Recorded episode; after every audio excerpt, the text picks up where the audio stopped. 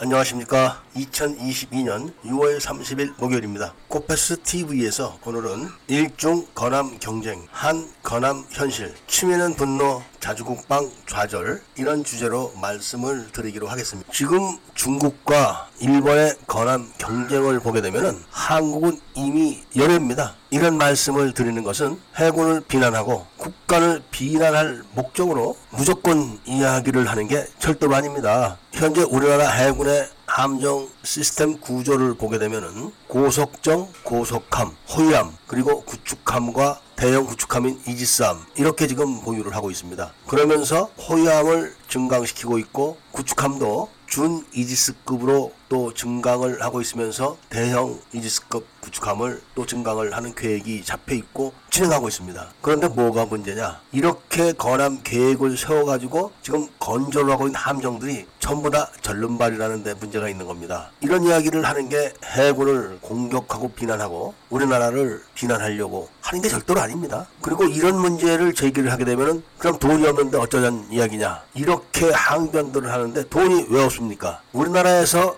최초의 구축함 건조를 광개토 대항급 구축함을 여섯 척 건조하는 계획을 진행하다가 이순신급 구축함 건조 계획을 앞당기면서 광개토 대항급 구축함 세 척을 끝으로 끝을 내고 이순신급 구축함 건조에 들어갔습니다. 그때 이순신급 구축함 디자인을 보고 많은 밀매들이 환호성을 질렀습니다. 그리고 일본함이 진수했을 때는 꿈만 같다 이렇게 이야기들을 했었습니다. 왜냐하면은 그 당시에는 미국에서 원조했던 그런 옛날 함정들을 주적 함정으로 우리가 보유를 하고 있던 시절이고 바로 초계함 정도를 우리가 건조를 했던 시절이라 꿈만 같았던 것은 사실입니다. 그런데 그런 계획들이 바로 김대중 정부가 중국에서 북한 경찰을 납치해서 안기부에서 고문했던 사실이 중국과 북한에 발각되는 바람에 그 비밀을 지키려고 천문학적인 배상금을 물어주는 바람에 절름발이 신세가 된 거를 그때는 몰랐었습니다. 멋진 이순신급 구축함 디자인에다가 레이더는 윤영하급 고속함 수준의 레이더를 달고 방공 미사일은 선진국의 호위함 정도의 미사일을 장착을 한 겁니다. 그래서 지금도 성능 개량은 못하고 있습니다. 성능 개량을 하느니 한쪽 다시 건조하는 게 더 저렴하기 때문에 그런 겁니다. 그때 북한에 갖다 준 돈이 60조입니다. 그 돈 배달을 하다가 징역을 살고 나온 사람이 국정원장이 돼서 떠들다가 지금은 다시 정치를 한다고 또 떠들고 있습니다. 그때 해군이 아 이렇게 배를 만들 수도 있구나 이런 걸 느낀 다음에는 국민들이 성금을 걷다시피 해서 만든 윤영학급도 절름발이고 고속정도 절름발이고 호위함도 어딘가는 다 못쓰게 만들어 놓고 최근에 건조한 대국급 호위함들도 원양 작전은 못 나갑니다. 아주 최근에 발표한 이지스급 신형 건조 계획에서 임기가 얼마 남지 않은 문재인이 SM6 장착을 발표를 해버렸습니다. 원래 이지스급 구축함은 SM3를 장착해야지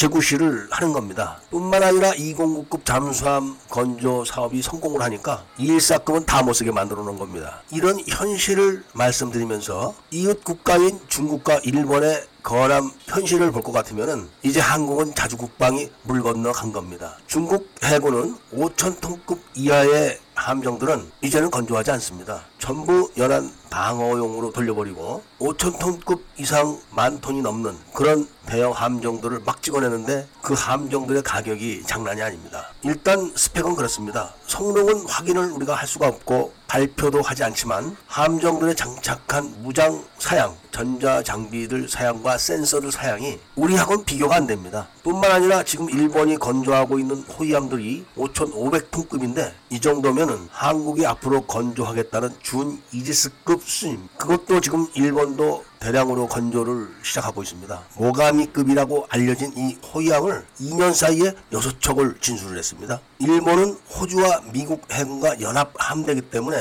그 비율에 맞는 숫자만큼 찍어낼 겁니다. 일본 함정의 수준이야 말할 것도 없지만 중국이 지금 막 찍어내고 있는 055급 함정들의 방어 능력만 봐도 대공 미사일이 사거리가 장거리, 중거리, 단거리 체계적으로 딱 잡혀 있습니다. 장거리가 근 300km부터 시작을 합니다. 그런데 우리나라 호위함들 국산이라고 말하고 있는 해공의 방어 능력은 20km입니다. LSM이 완성되면 그거를 개량해서 중거리를 하겠다고 하지만 이미 정보는 북한으로 다 넘어가서 북한은 이미 LSM형을 실전 배치를 끝냈습니다. 그런데다가 그거를 문재인 정부가 고고도 시험을 아예 못하게 막아놔가지고 저고도만 실험을 한 상태입니다. 그러니까 LSM이 나온다고 해도 고고도 방어를 못하는 그런 반쪽짜리 미사일이 될 겁니다. 그런데다가 앞으로 새로 찍어낸다고 하는 세종대왕급 신형 23들도 SM6를 달아놔가지고 자한 방어밖에 못합니다. 이런 현실을 지금 제가 막 지어서 꾸며낸 이야기겠습니까? 당장 검색해보세요.